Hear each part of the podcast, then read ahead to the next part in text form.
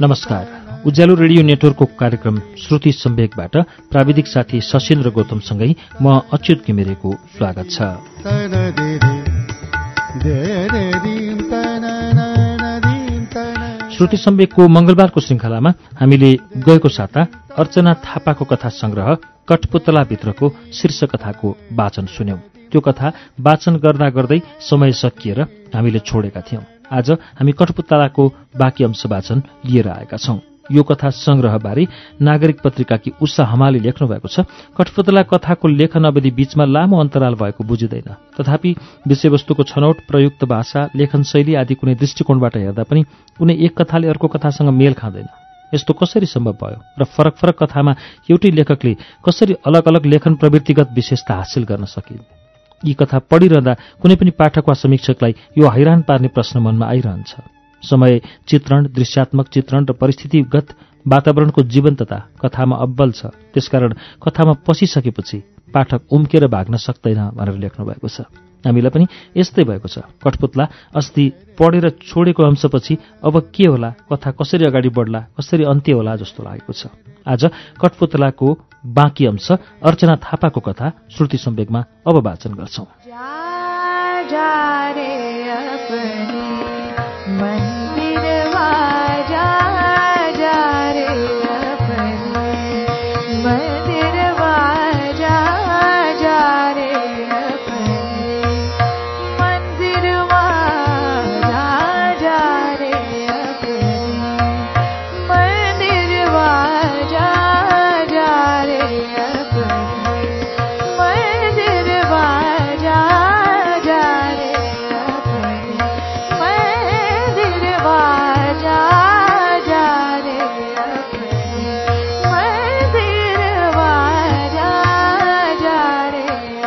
ऊ झसङ्ग भयो। मुराले दोस्रो कार्य चेतावनी पनि जारी गरेछ। तेस्रो चेतावनीको परिणाम राम्रो हुँदैन भन्ने कुरा उसलाई थाहा छ। एकछिन अघिसम्म उत्सवमा पुग्न उल्लसित उसको मन दोस्रो चेतावनी सुनेर उड्दा उड्दै सडकमा पछारिएको चरा जस्तै भयो। रोबोक्रम त मेरो सहयोगी मात्र हो। यसलाई मेरो इच्छा अनुसार प्रोग्रामिङ गरेको छ। युटोपिया सरकारले नागरिक जीवन सुलभ बनाउन रोबो केन्द्रबाट व्यक्तिगत आवश्यकता अनुसारको रोबोक्रोम उपलब्ध गराएको। सबै नागरिक आ आफ्ना स्वचालित रोबोक्रोममाथि निर्भर छन्। रोबोक्रोमको प्रोग्रामिङलाई क्रेता र किपरको स्वभाव चाह रुचि र व्यक्तित्व अनुसार प्रोग्रामिङ गरिन्छ। तदनुरूप डाटा हालिन्छ। नागरिकका व्यक्तिगत आवश्यकता अनुसार रोबो प्रोग्रामिङ गरेको पनि कुन बेला उठ्ने कुन बेला सुत्ने कुन बेला घर बाहिर निस्किने कुन बेला के काम गर्ने सबै नियन्त्रण यसले गर्छ। यसले मलाई मद्दत गर्नुपर्ने हो। शासन गर्ने त होइन नि तर यसले उसले जैबरबोकी रोबोक्रोमतिर हेऱ्यो। यसलाई पनि त मेरो चाहना अनुरूप नै प्रोग्रामिङ गरेको तर यो नपत्याउँदो लघुयन्त्रले मलाई आफ्नो दास सम्झिन थाल्यो बा।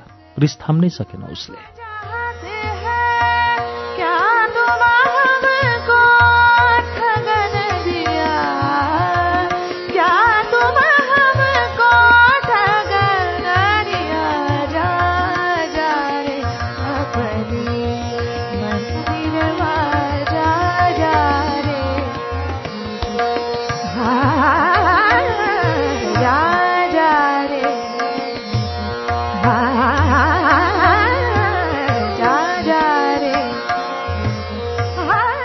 रिस थाम्नै सकेन उसले। एकाएक झर्कियो। मलाई उत्सवबारे पूर्व जानकारी किन भएन रोबोक्रम? तपाईँले मलाई यस्ता जानकारी दिनुपर्ने होइन र? म पबमा नपुगेको भए सूचना पार्टी नहेरेको भए मलाई केही थाहा नहुने रहेछ। तपाईँले यस्ता कार्यक्रमबारे किन मलाई पूर्व जानकारी दिनु भएन संसार जगतका सबै सूचना थाहा पाउने मेरो नागरिक अधिकार हो। तपाईँ मेरो सहयोगी हो। म तपाईँको किपर भएको हुनाले तपाईँले जानकारी लुकाउनु भनेको संसार दुरुपयोग गर्नु हो।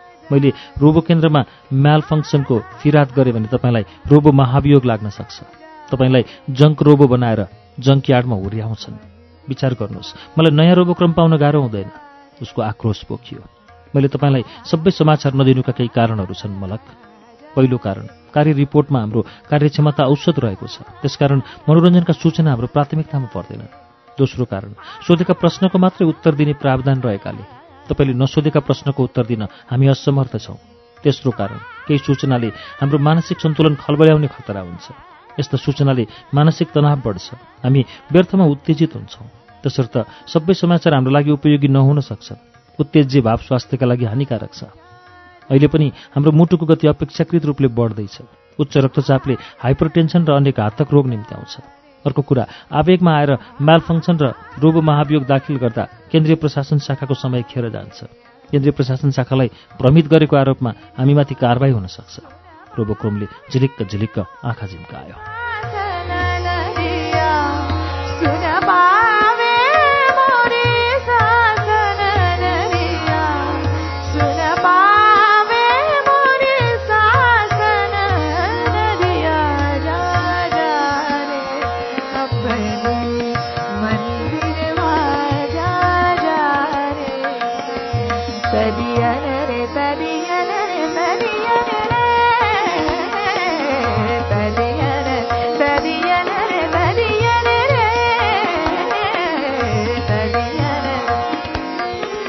रोबोक्रोमको तर्क सुनेर मलकको माथा सन्कियो।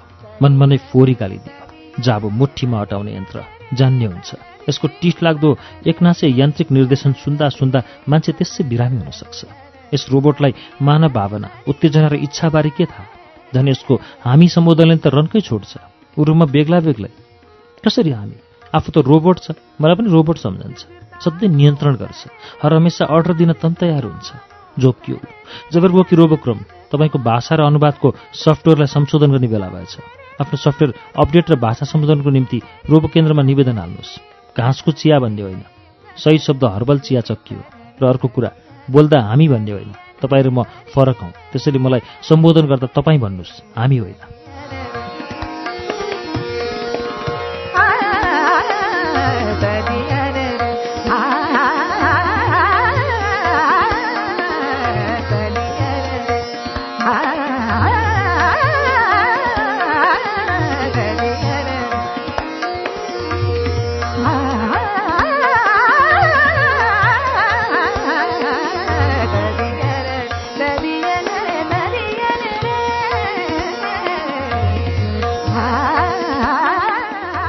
रे रोबोक्रमले भन्यो अहिले युद्धको समय हो मलक। ठूलो परिमाणमा विनाश हुँदैछ। मानव चेतनामा असुरक्षा भय र आतंक बढेको छ। मानव जीवजन्तु र वातावरणको क्रमिक विकासोन्नतिको उद्देश्यले गरिएको समूहगत सम्बोधन हाम्रो भौतिक अस्तित्वको लागि अति आवश्यक छ। म र मेरो जस्ता एकल सम्बोधनले हामीलाई कमजोर बनाउँछ। हामी एकाइमा विभाजित हुन्छौँ र कमजोर हुन्छौँ। समूहगत सम्बोधनले हाम्रो एकाङ्की जीवनलाई सहज बनाउँछ र मानव उन्नतिका बाधकहरू बिर्सन मद्दत गर्छ। आजको समयमा साझा सम्बोधनलाई भाषिक चस्माबाट हेर्नु सङ्कुचित बुझायो।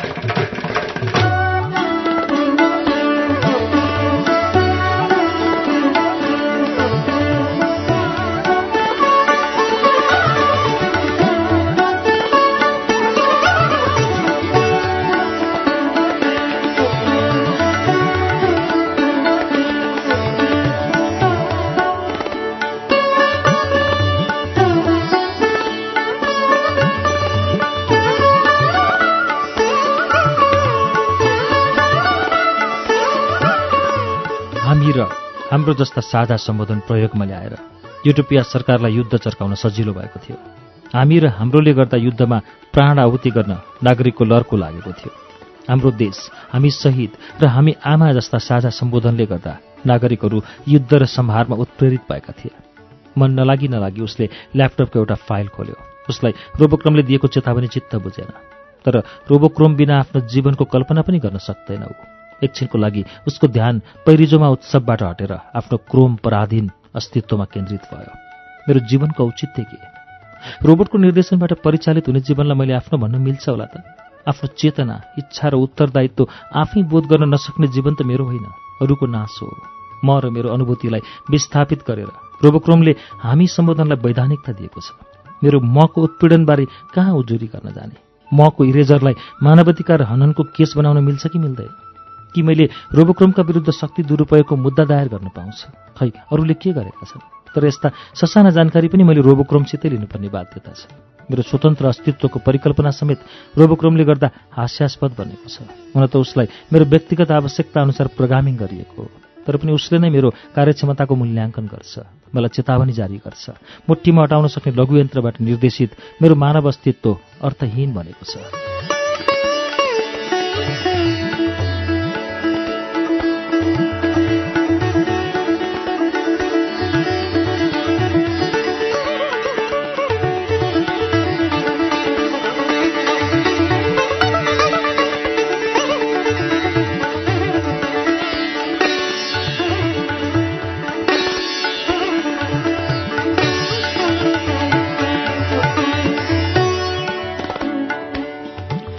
ससाना सूचना र जानकारीका लागि समेत ऊ रोबोक्रोममा निर्भर छ। आफ्नो बधुवा अस्तित्वको आभास साथै रोबोक्रोमको हैकमले आजित उसको मनमा विद्रोह हुन्डरी चल्न थाल्यो। रोबोक्रोम मैले एक दिन काम नगर्दा अपराध हुन्छ र उम्लिरहेको विद्रोह पोख्यो उसले। यस विषयमा हामी विस्तृत छलफल गर्न सक्छौँ मलक तर आज समय छैन। दोस्रो कार्य चेतावनी जारी भइसकेको अवस्था छ। कार्यमा ध्यान दिनुपर्ने आवश्यकता छ। लघुयन्त्रको सन्तुलित आवाज कोठाभित्र गुन्जियो। ल्यापटप र रोबोक्रोमको प्रोग्रामिङ मिलेको हुनाले उसले टाइप गर्ने बित्तिकै काम सुरु भएको सङ्केत रोबोक्रोमलाई हुन्थ्यो। आफूलाई संयमित गर्ने भर्सक कोसिस गरे तापनि उसले आफूलाई रोक्न सकेन। उसको आक्रोश उम्लिएर पुनः पोखियो। मेरो अन्तिम प्रश्नको जवाफ दिनुहोस् है जबरवकी रोबोक्रोम के हामीले गरेका विगतका निर्णयहरू सही थिए? कुन निर्णयको कुरा हो यो मलक? उसले सोध्यो। भलै हाम्रो पारिवारिक संरचनाहरू सम्बन्धको कुरा गरेको अन्कनाउँदै सोध्यो।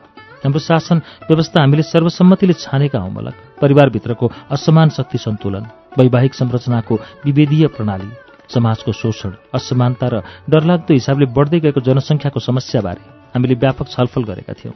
हाम्रा सीमित प्राकृतिक स्रोतबारे पनि सार्वजनिक विमर्श भएकै हो र अहिले पनि हुँदैछ। हामी आफैले युटोपिया शासन प्रणाली रोजेका हौँ। पुरानो शासन व्यवस्थालाई निरन्तरता दिने वा नयाँ शासन व्यवस्थाको जनहिताय सार्वजनिक विमर्शमा हामीले पटक पटक भाग लिएका हौँ। हामीले पटक पटक युटोपिया सरकारको पक्षमा भोट खसालेका हौँ। पुरानो शासन व्यवस्था फाल्ने सहमति गरेका हौँ। वर्तमान शासन व्यवस्था र प्रणाली हामीले आफै रोजेका हौँ। ती सबै प्रमाणका स्क्यान कपी हाम्रो कम्प्युटर स्क्रिनमा उपलब्ध छन्। गुलाफी बत्ती झिलिक्क झिलिक्क बल्यो।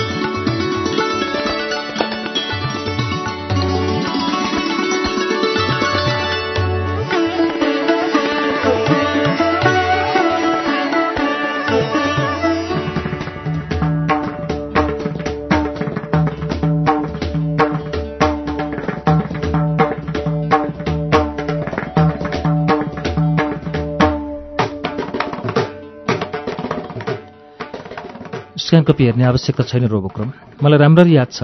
आफ्नो मानवाधिकारको लागि मानार्थ नागरिकको हैसियतले मैले स्वशासित सुशासनको पक्षमा मत खसालेको थिएँ। तर मेरो आफ्नै मतले मलाई नै तमसुक बधुवा बनाउँछ भन्ने भानसम्म भएन। थाहा भएको भए सायद। आज म सम्बन्धविहीन भुट्टा भएको छु। यो सिसै सिसाको चार दिवारीभित्र बन्दी भएको छु। नितान्त एक्लो। पहिला थाहा भएको भए यस्तो जीवन रोज्ने नै थिएन। पिप भरिएको घाउ फुटेर बगे जस्तै थियो उसको अनुत्तेजित प्रतिवाद। हुन त रोबोक्रमको हामी सम्बोधन कहिले शासक बोले जस्तो कहिले हितैसी बोले जस्तो सुनिन्थ्यो। द्वयार्थी भाषी रोबोक्रमसित सहानुभूतिको अपेक्षा गर्नु बेकार थियो किनकि उसलाई त केवल नियम सुनाउन आउँथ्यो वा चेतावनी दिन मात्र। हाम्रो गुनासो आधारहीन छ मलक। हामी एक्लै छैनौँ। हामी सिसाको चार दिवारीभित्र कैद पनि छैनौँ। हामीसित कुसाग्र साथी र सहयोगी रोबोक्रम छ। हाम्रो यो कोठा त्रिआयामिक गुणहरू सन्तुलन अनुपात र लयलाई मनन गरेर तयार गरिएको छ। बाइस फुट लामो बाइस फुट उचा र बाइस फुट चौडा। हाम्रो चाहना अनुरूप नै यो डिजाइन भएको हो। नकारात्मक सोचले स्वास्थ्यलाई हानि पुर्याउँछ मलक। मेरो सोच नकारात्मक होइन मैले सत्य कुरा गरेको तपाईँ नै भन्नुहोस् रोबोक्रम के तपाईँ मेरो दौतरी हो? तपाईँ कुन अर्थमा मेरो सहयोगी? के हामी भावना साटासाट गर्न सक्छौँ? मेरो भविष्यको कल्पना नाताहीन भए पनि सम्बन्धहीन थिएन मनोरञ्जनहीन थिएन परसञ्चालित र पराधीन थिएन। सास लिनुभन्दा पहिला कोठाबाट बाहिर निस्कनुभन्दा पहिला वायुको घनत्व तापक्रम अणु शुद्धि अशुद्धिबारे तपाईँसित पूर्व जानकारी लिएर निस्कने बाध्यता छ। प्रतिदिनका साना साना जानकारी पनि तपाईँकै नियन्त्रणमा छन्। तपाईँको अनुमति बेगर म घर बाहिर निस्कन सक्दिनँ। तपाईँको जानकारी बिना म आफ्नो सास लिने मास्क कस्न सक्दिनँ। हामी कसरी साथी भयौँ त? मेरो जीवन परतन्त्र बनेको छ। उसका परेली भिज्न थाले।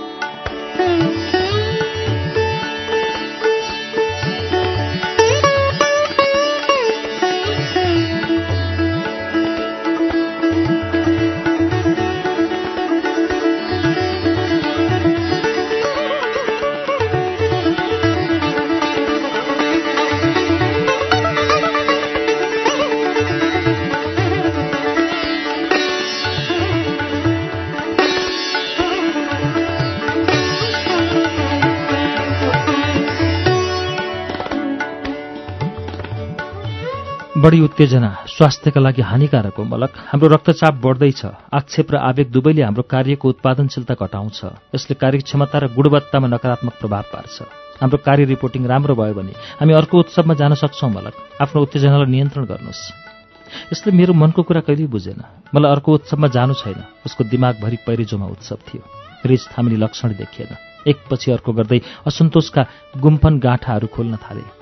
जयबरुवकी रोबोक्रम मेरो अर्को प्रश्नको पनि जवाफ दिनुहोस्। मेरो आमाबाबुले राखेको नाम मल्केश हो तर मेरो नाम किन नागरिक मतगणना सूचीमा फेरियो? मलाई आफ्नै नाम प्यारो थियो। आफ्नो स्वर अपेक्षाकृत रूपले चर्को भएको आफैले थाहा पायो उसले। युटोपिया जनसङ्ख्या कमिटीले धेरै सोच विचार गरेर हाम्रो नाम परिवर्तन गरेको मलक निरङ्कुश पारिवारिक संरचनाको विघटनपछि त्यससँग जोडिएका सम्पूर्ण मूल्य र मान्यता विघटित भएका छन्।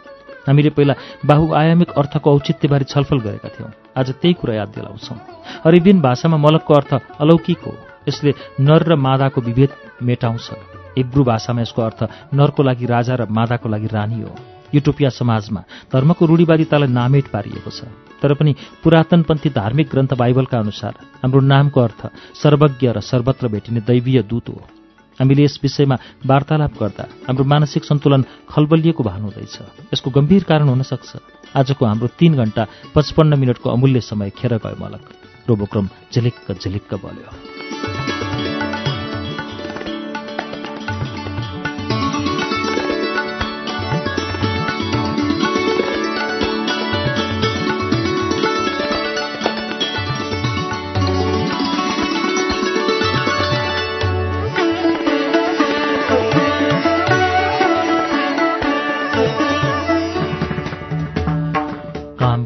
काम र अमूल्य समय आफ्नो विद्युतीय डाटाको सुगा रटाइ बन्द गर्नुहोस् रोबोक्रोम मेरो बहुलर्थी नामको गुणगान गर्नुभयो। तर आफ्नो नामबारे तपाईँलाई थाहा छ?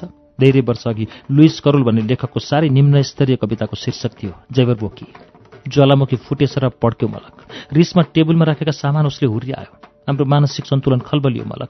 यसका दुईवटा कारण हुन सक्छन्। आनुवंशिक कारण वा वातावरणीय प्रदूषणको कारण। मस्तिष्कलाई आक्रोशित गर्ने रसायनको मात्रा किन अचानक बढ्यो? यसबारे जाँच गर्न मानसिक चिकित्सकसित परामर्श लिनुपर्ने आवश्यकता देखियो।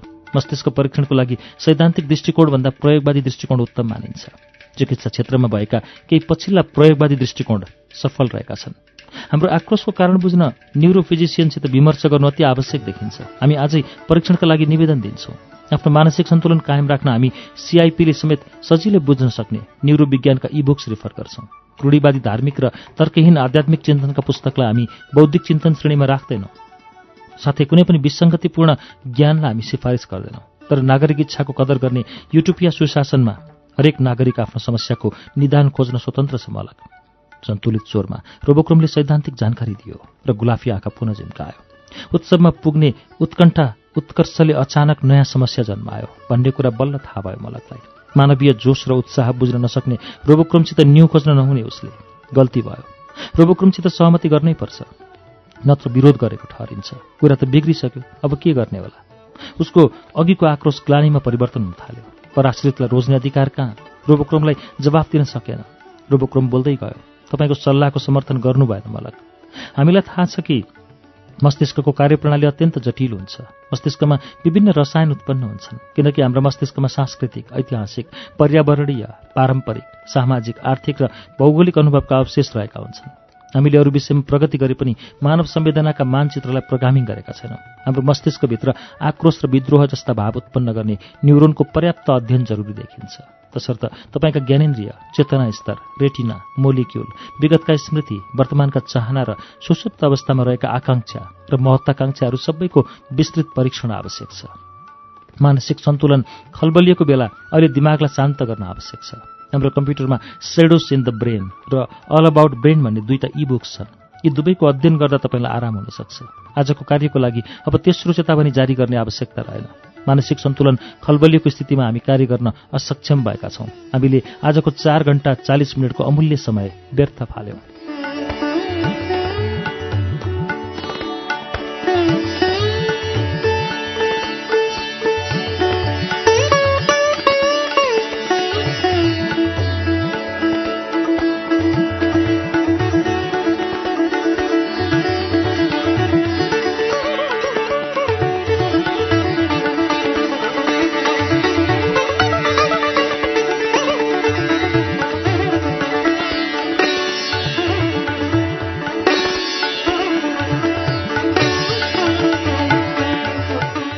रोबोक्रमको कुरा सुनेर अचानक उसलाई आफ्नो त्रिआयामिक कोठामा ऐठन जस्तो हुन थाल्यो।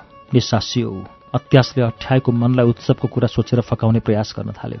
कति साथी भेला हुन्छन् होला आज उत्सवमा? कति थोक परिकार पाकेको हुन्छ होला? कल्पना गर्यो। टेबलमा सजाइएको व्यञ्जनहरू तातो चिसो मिठो अमिलो पिरो नाम नाम अह कुनै नाम सम्झन सकेन। स्वाद सम्झने प्रयास गर्यो। अह सकेन। खानाको कल्पनामा रमाउन थालेको उसले जैबरबोकी रोबोक्रोमको चेतावनी चटक्कै बिर्सेछ। कति समय बित्यो? थाहै भएन उसलाई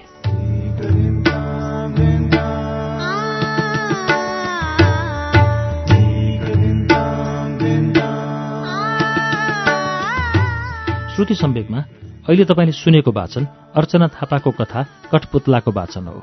यसको बाँकी अंश वाचन लिएर हामी केही बेरमा आउनेछौँ। उज्यालो सुन्दै गर्नुहोला।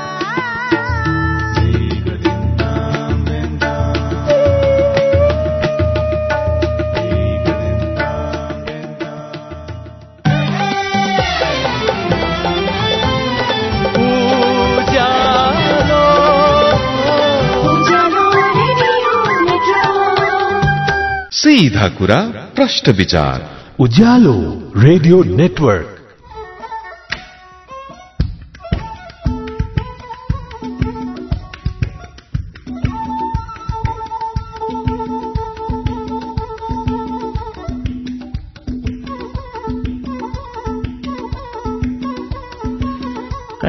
सम्वेकमा तपाईँलाई फेरि स्वागत छ। श्रुति सम्वेक तपाईँ अहिले उज्यालो रेडियो नेटवर्क काठमाडौँसँगै देशभरिका विभिन्न रेडियो स्टेशनबाट एकैसाथ सुनिरहनु भएको छ। श्रुति सम्वेकमा हामी आज अर्चना थापाको कथा संग्रह कठपुतलाको वाचन लिएर आएका छौं। अब यसको बाँकी अंश वाचन सुनौ।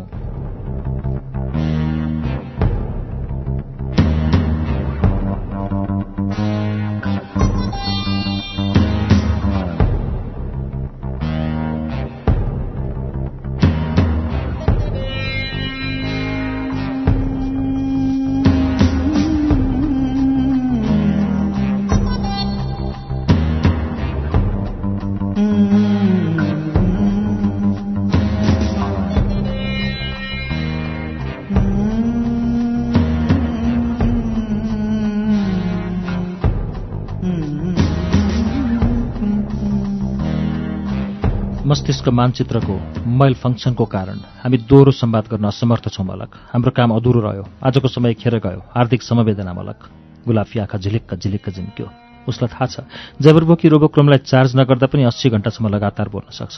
तर उसलाई यो पनि थाहा छ अब रोबोक्रोमले मानसिक सन्तुलन र मस्तिष्क विश्लेषण सम्बन्धी कुरा मात्रै गर्छ। आफ्नो क्षणिक विस्फोटकको निरर्थकता बुझेर आफैसित आक्रोशित हुन थाल्यो। आजको चार घण्टा चालिस मिनट खेर गएको शोकार्थमा रोबोक्रोमले संवेदना सुनाउँदा उसलाई आफ्नै मृत्युको संवेदना सुनाए जस्तो लाग्यो। रोबोक्रोम बिस्तारै बोलायो जेबरबोकी रोबोक्रोम रोबोक्रोमले प्रायः जसो पुरा नाम लिएर बोलाएपछि मात्रै जवाफ दिन्थ्यो। अह गुलाफी आँखा झिम्केरन् निराश उसले निभेको माइक्रो कम्प्युटर फेरि खोल्यो। सेडोस इन द ब्रेन र अल अबाउट ब्रेन सरर र चिप्लँदै आएर स्क्रिनमा टक्क अडिए। आफ्नो कार्य सुरु गरौँ वा यी किताब पढौँ? दोधार भयो उसलाई। स्क्रिनमा कामको फाइल खोज्यो। भेट्टा आएन किताब पढ्न मन लागेन। धर्मर मनस्थितिमा सिसाको भित्ता नजिक गएर उभियो। बाहिर हेर्न थाल्यो। कहिलेकाहीँ प्रदूषण कम हुँदा सहरका अन्य अग्ला अग्ला भवन हेर्न सकिन्थ्यो। तर आज बाहिर धुवा जस्तो बाक्लो तुवालो मात्रै देख्यो। सोच्न थाल्यो यो सिसाका त्रिआयामिक लासपेटीका जस्तो बाकस घरमा बस्ने रहर। तुवालोले ढाकेको सहरको माया र आकांक्षा र आधुनिक विकासको अन्त दौडले मेरो सोचाइ र बुझाइलाई नजानिदो पाराले कुन हदसम्म पराश्रित बनायो यसबारे म अहिले अनुमान गर्न पनि सक्दिनँ।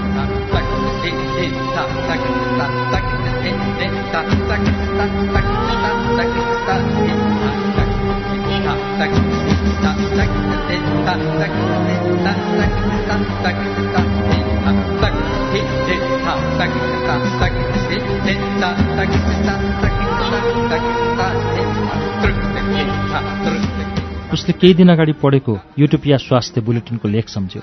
एमओके सहर र अन्य वरिपरि क्षेत्रका पञ्चानब्बे प्रतिशत बासिन्दा घाँटी नाक आँखा र फोक्सोको समस्याबाट पीडित छन्। फोक्सोको क्यान्सरका बिरामीका संख्याको उल्लेखनीय रूपले बढोत्तरी भएको छ। प्रदूषित वायुमण्डलमा सास फेर्न बाध्य फोक्सोले कति दानुहोस् त? उसलाई परिजोमा उत्सवमा जानु छ जसरी पनि पुग्नु छ तर कसरी? विद्रोहीहरूसँग चलेको युद्ध र सुरक्षाको जानकारी पनि रोबोक्रोमबाट मात्रै प्राप्त हुन्छ। विचार गर्न थाल्यो रोबोक्रोमको अनुमति बिना म यस कोठाबाट निस्कन सक्दिनँ। कोठा बाहिरको प्रदूषण वायु घनत्व यहाँसम्म कि भूस्तर ओजोनबारे पूर्व जानकारी लिएर मात्रै म आफ्नो फेस मास्क कस्न सक्छु। फ्याक्ट्रीहरूबाट निस्कने रासायनिक ग्यासले गर्दा पर्यावरण प्रदूषण धेरै बढेको छ।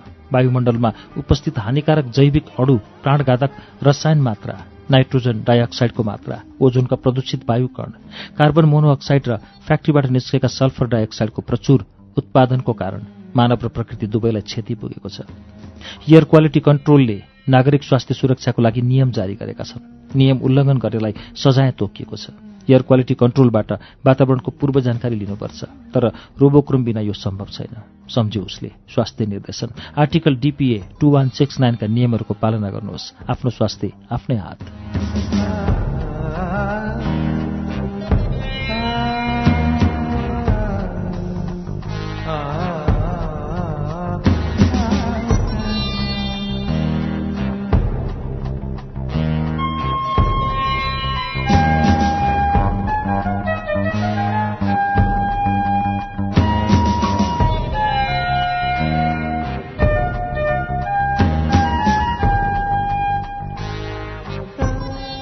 मनले तर्क गर्यो।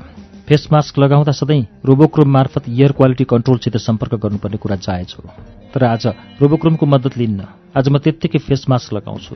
जान्छु उत्सवमा नत्र ढिलो हुन्छ। तर फेरि सम्झ्यो ऊ कोठा बाहिर निस्केर लिफ्टबाट तलसम्म त जान सक्छ। तर उसको भवनको मुख्य ढोका रोबोक्रोमको सेन्सरले मात्र खोल्छ। रोबोक्रोम उसको चाबी थियो। रोबोक्रोम बिना ऊ अब बाहिर निस्कनै सक्दैन।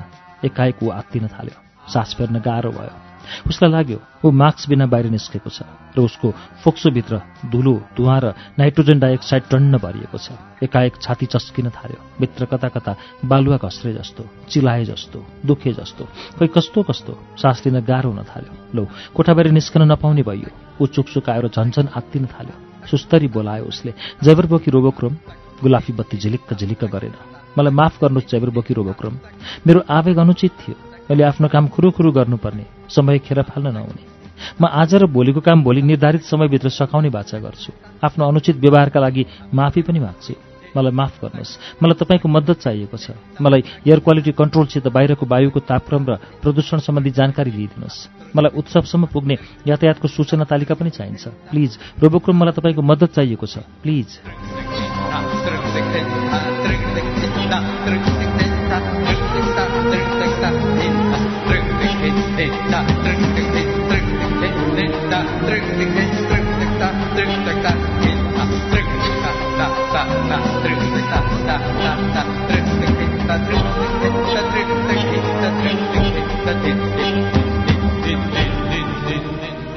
दिपदिपी आशामा गुहार मागे जस्तो सुनिन्थ्यो उसको द्रवित स्वर तर कोठा चकमन्न भइरह्यो कालजित हुने लक्ष्य लिएको म दिग्भ्रमित भएर यन्त्रदासमा परिणत भएँ पूर्ण स्वतन्त्र हुने चाहमा आफैले रोजेको थिएँ मैले। एब्सोल्युट पावर भएको सत्ता र एब्सोल्युट पावर भएको शासक। तर कहाँ चुकेँ म? वाञ्छनीय विशिष्ट मानवताका लागि आफैले रोजेको थिएँ समत्व मूल्य र मान्यता। तर आज रोबोक्रोम बिना भएको छु म मृततुल्य महामानव हुने शक्ति दौडमा व्यस्त स्वप्नद्रष्टा अन्ततः कैद छु। आफ्नै अत्याधुनिक अस्सी तलामाथिको त्रिआयामिक सुविधायुक्त कोठाभित्र। मनमा प्रश्न उठ्न थाले किन र कसरी उत्तेजित भए? किन बेफाकमा रोबोक्रोमसित बहस सुरु गरे? तर तुरुन्तै अर्को विचार पलायो। रोबोक्रोमले मलाई उत्सवमा जान नदिन षड्यन्त्र पो गरेको हो कि? उसले किन मलाई उत्सवको जानकारी पहिला दिएन? असंवेदनशील र असहिष्णु रोबोक्रोमले म माथि सुनियोजित ढङ्गले शासन गर्न थालेछ। उसैले मलाई आज उत्तेजित गरायो।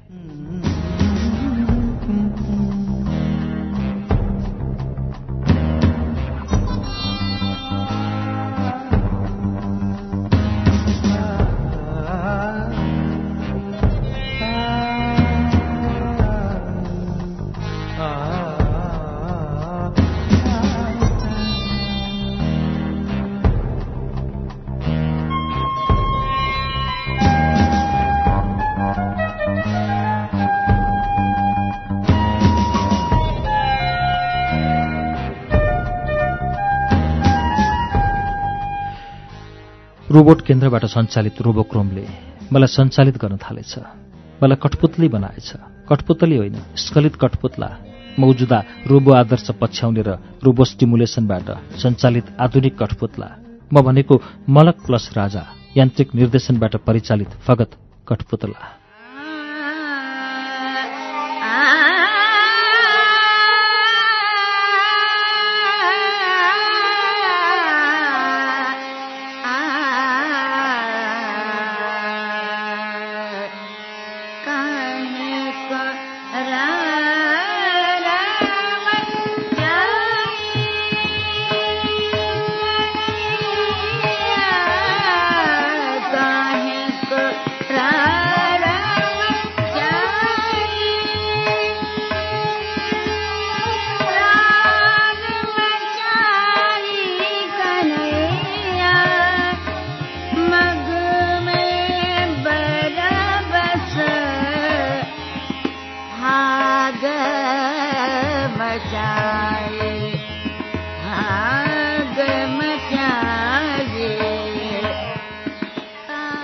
उधर छुदा र अब चेतनमा गुम्सेको रति छुदाले रन्थनिएको मलकले आफ्नो त्रिआयामिक कोठाभित्र कैयौँ फन्को मार्यो। एक फन्को अर्को फन्को त्यसपछि अर्को फन्को त्यसपछि अर्को फन्को। अर्धचेतन स्थितिमा ऊ फन्को मार्दै गयो। कोठाभित्रको मौन एक्लोपनको अट्टहास सुनेर बौलाएको थियो ऊ।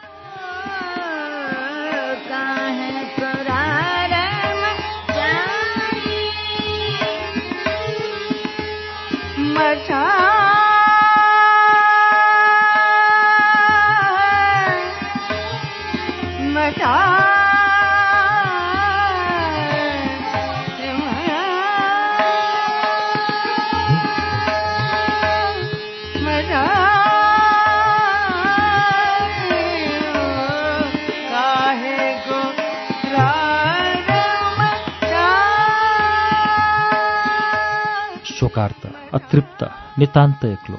सोच्न थाल्यो न कसैको साथ छ न कसैको सहानुभूति। गुनासो गर्ने ठाउँ छैन उजुरी गर्ने ठाउँ छैन। सम्बन्धहीन जीवन मेरो आफ्नै रोजाइको परिणाम हो। नरवादी अभिलिप्साले मलाई अन्ततः वैज्ञानिक परीक्षणको मुसा बनाइ छाड्यो। ऐकमवादको निर्वाधित भोगचलन गरे पनि अतृप्त मेरो चाहले मलाई अन्ततः महामानव हुने उत्कण्ठा लिएर आकाशमा उडायो। तर आज भने सिसा फुटेर अस्सी तलाबाट हुरिएर भुइँमा पछारिए जस्तो भएछु। धेरै वर्षपछि उसलाई आमाको याद आयो। कि आमा पनि आफूलाई घरभित्रकी कैदी भएकी सोच्थिन् आमाको यादले मुटु कटक्क काटियो।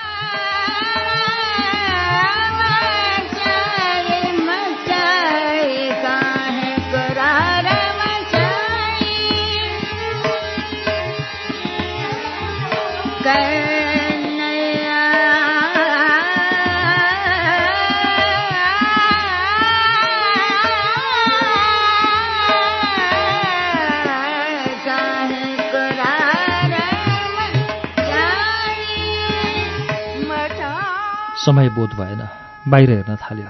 अघिसम्म तुवालो बाहेक केही देखिएको थिएन। तर अहिले भने सौर्य ऊर्जा प्रक्षेपण मार्फत आकाशमा फिल्मको पर्दा जस्तो विशाल सेतो पर्दा तानिएको देखियो। वैज्ञानिक प्रविधिले ब्रह्मोत्सवको सुरुवात गर्ने सङ्केत दियो। सेतो पर्दामा स्वास्थ्यको विज्ञापन देखियो। Article DPA two one six नाइनका नियमहरू पालना गर्नुहोस्। आफ्नो स्वास्थ्य आफ्नै हात। बिस्तारै पर्दाको रङ चक्लेटी हुँदै गयो। मानव कसैले आकाशमा चक्लेट सिरपको ड्रम घोप्टाएछ उस सानो हुँदा आमाले खान दिएको गुलियो चक्लेट सिरप जस्तै। तर अह सम्झेन उसले चक्लेटको नाम र ब्रान्ड। बाक्लो तुवालोमा पनि चक्लेटी रङ कति खुलेको।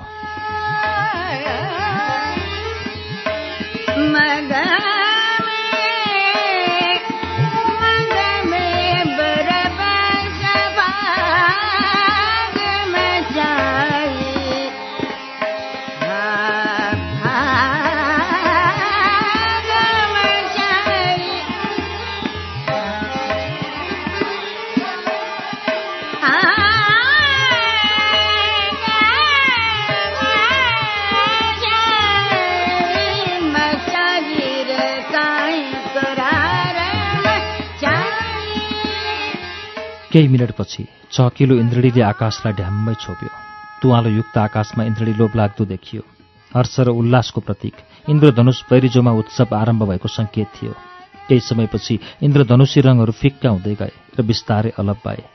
सम्मोहित उसले आफ्ना व्यक्तिगत गुनासा बिर्स्यो। त्यसपछि एक एक गर्दै राष्ट्रनेता राष्ट्र निर्माता राष्ट्रका शहीद राष्ट्रका विद्वान र महान प्रकृतिविदहरूको अनुहार आकाश ढाक्ने गरी प्रक्षेपित भए। देशका सपूत देशका शहीद विज्ञान पुत्र विकास पुत्र र अनेक धेरै पुस्ता र सपुत र पुत्रहरूका अनुहारले आकाश ढाक्यो।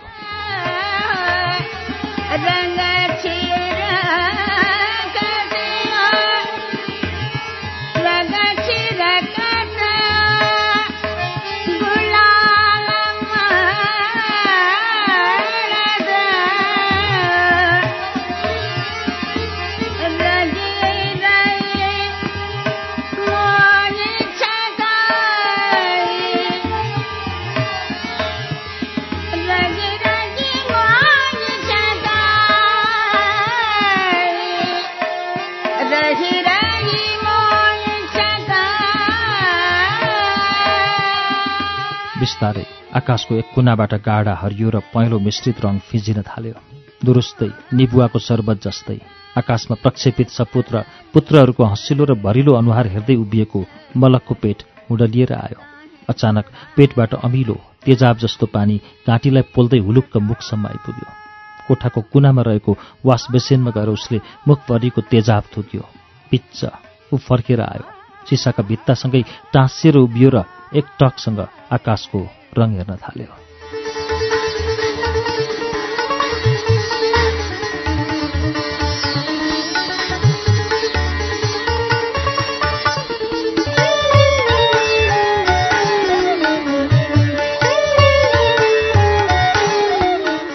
अर्चना थापाको कथा सङ्ग्रह कठपुतलाभित्र सङ्ग्रहित शीर्ष कथा हामीले आज वाचन पूरा गर्यौं।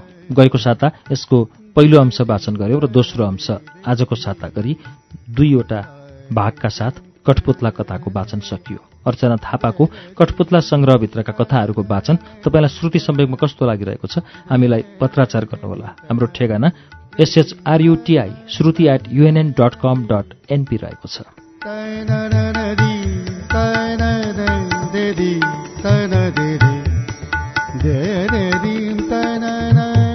हवस् त अर्को दिनसम्मका लागि प्राविधिक साथी सशेन्द्र गौतम र म अच्युत घिमिरे विदा चाहन्छौ।